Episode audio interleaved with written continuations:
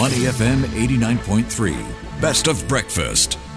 The bigger picture only on Money FM 89.3. Healthcare real estate continues to be a resilient asset class with robust demand fundamentals and long-term growth prospects. Now, this is according to First REIT, a Singapore-based healthcare real estate investment trust, which posted their earnings last week. And while the company reports a 0.6% increase year on year on rental and other income, higher property expenses and finance costs have left their net income unchanged. Besides nursing homes they acquired in Japan last year, First REIT's healthcare portfolio also includes nursing homes here in Singapore as well as hospitals in Indonesia. Now, for more on these economic headwinds and their plans moving forward, we bring on Victor Tan, who is the executive director and CEO of First REIT. Victor, great to have you on Breakfast. Thanks for joining us this morning. Good morning, Audrey. Yeah. Good morning. Now, given the recent results release. Could you add more color to First REIT's overall performance? And overall, are you pleased with it? Is it what you expected? So, nine month 2023, our rental and other income increased 0.6% year on year to about 81.4 million. And this is mainly due to the acquisition of nursing home in Japan last year. We also see very healthy uh, underlying growth uh, for our hospital in Indonesia, which grew 8.8% in local currency term, okay, in, in IDR or in Indonesia rupiah term. However, after the currency translation, rental and other income from Indonesia side has actually dropped by about 1%.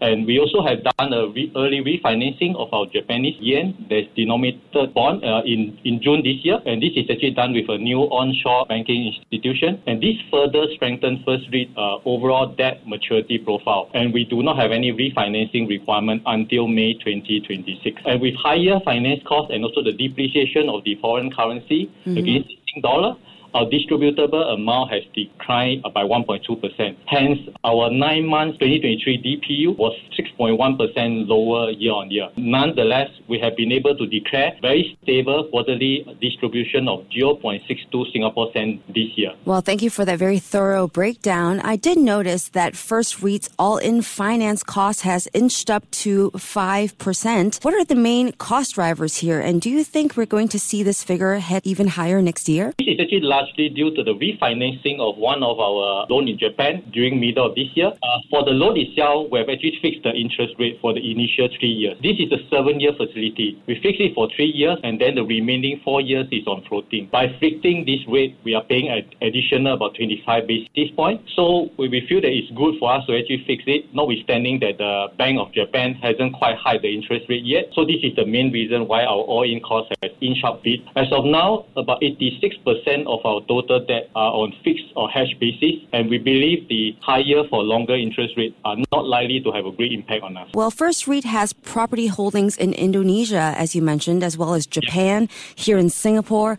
Uh, given your currency exposure in all these different markets with these international properties, what is First REIT's hedging policy? Okay, our hedging policy is to hedge at least half of our rental income coming from overseas. At this moment, we only hedge about 40% of our income coming from Indonesia. Indonesia. And uh, what is the progress of First REIT's 2.0 growth strategy? You guys have been very upfront about that, which is for developed markets to comprise more than 50% of your portfolio by 2027. Are you on track to hit this goal? What's the progress looking like so far? Yeah, we are actually progressing uh, quite well on our 2.0 growth strategy, which has four key pillars. Firstly, our target is to, we are actually targeting developed markets to comprise more than 50% of our portfolio by maybe FY 2027. Mm-hmm. And based on the appraised value, we are already at the halfway mark of achieving this uh, target. And secondly, we are reshaping our portfolio for capital efficient growth and recycling capital from non-core and or mature assets. And to this end, last year, we have completed the divestment of Siloam Hospital, Surabaya. And currently, we have also identified a hotel and country club for divestment. Thirdly, uh, firstly, aim to strengthen our capital structure to remain resilient. We have made quite a lot of progress on this. The issuance of Singapore First Healthcare Social Bond last year and the early refinancing of loan last last year and this year uh, has reduced our sensitivity to interest rate movement. Last but not least, we also will continue to ride the mega trends such as sustainability, aging population, and the under-penetrated healthcare sector in some of the markets. Yeah, you mentioned the aging population with properties in Japan and in Singapore where the populations are rapidly aging. That must be an opportunity that First REIT is really trying to tap into. What are some of the other opportunities and maybe challenges within First REIT's portfolio? I believe that some opportunity is that healthcare real estate continue to be a resilient asset class with robust demand fundamental and also long-term growth prospect. Uh, in Japan, the capacity in facility for long-term care is small in comparison to the elderly population, which is expected to grow from over 29% of the total population of 125 million now to almost 35% by 2040. And 63% of Japanese households where a senior age 65 or above is receiving care, the caregiver itself is also a senior. In Singapore, the population is also is rapidly growing, as you may be aware. Nursing home capacity will increase in the next five years by at least eight new nursing homes, as well as more than 2,000 beds. Mm. Many nursing homes has long wait lists. Hence, assisted living segment is helping to bridge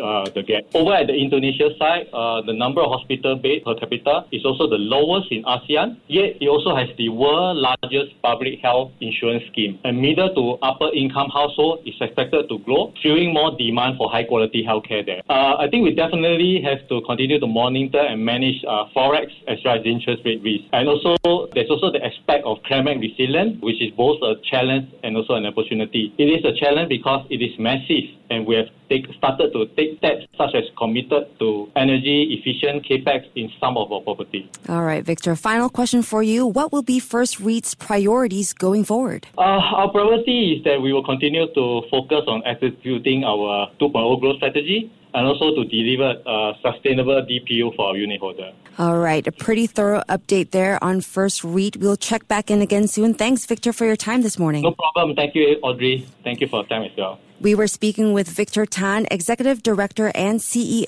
of First REIT on healthcare, real estate, and the company's plans for the future. You're listening to Money FM 89.3. Before acting on the information on Money FM, please consider if it's suitable for your own investment objectives, financial situation, and risk tolerance. To listen to more great interviews, download our podcasts at awedio.sg or download the AWEDIO app. That's A W E D I O, AWEDIO at the App Store and Google Play.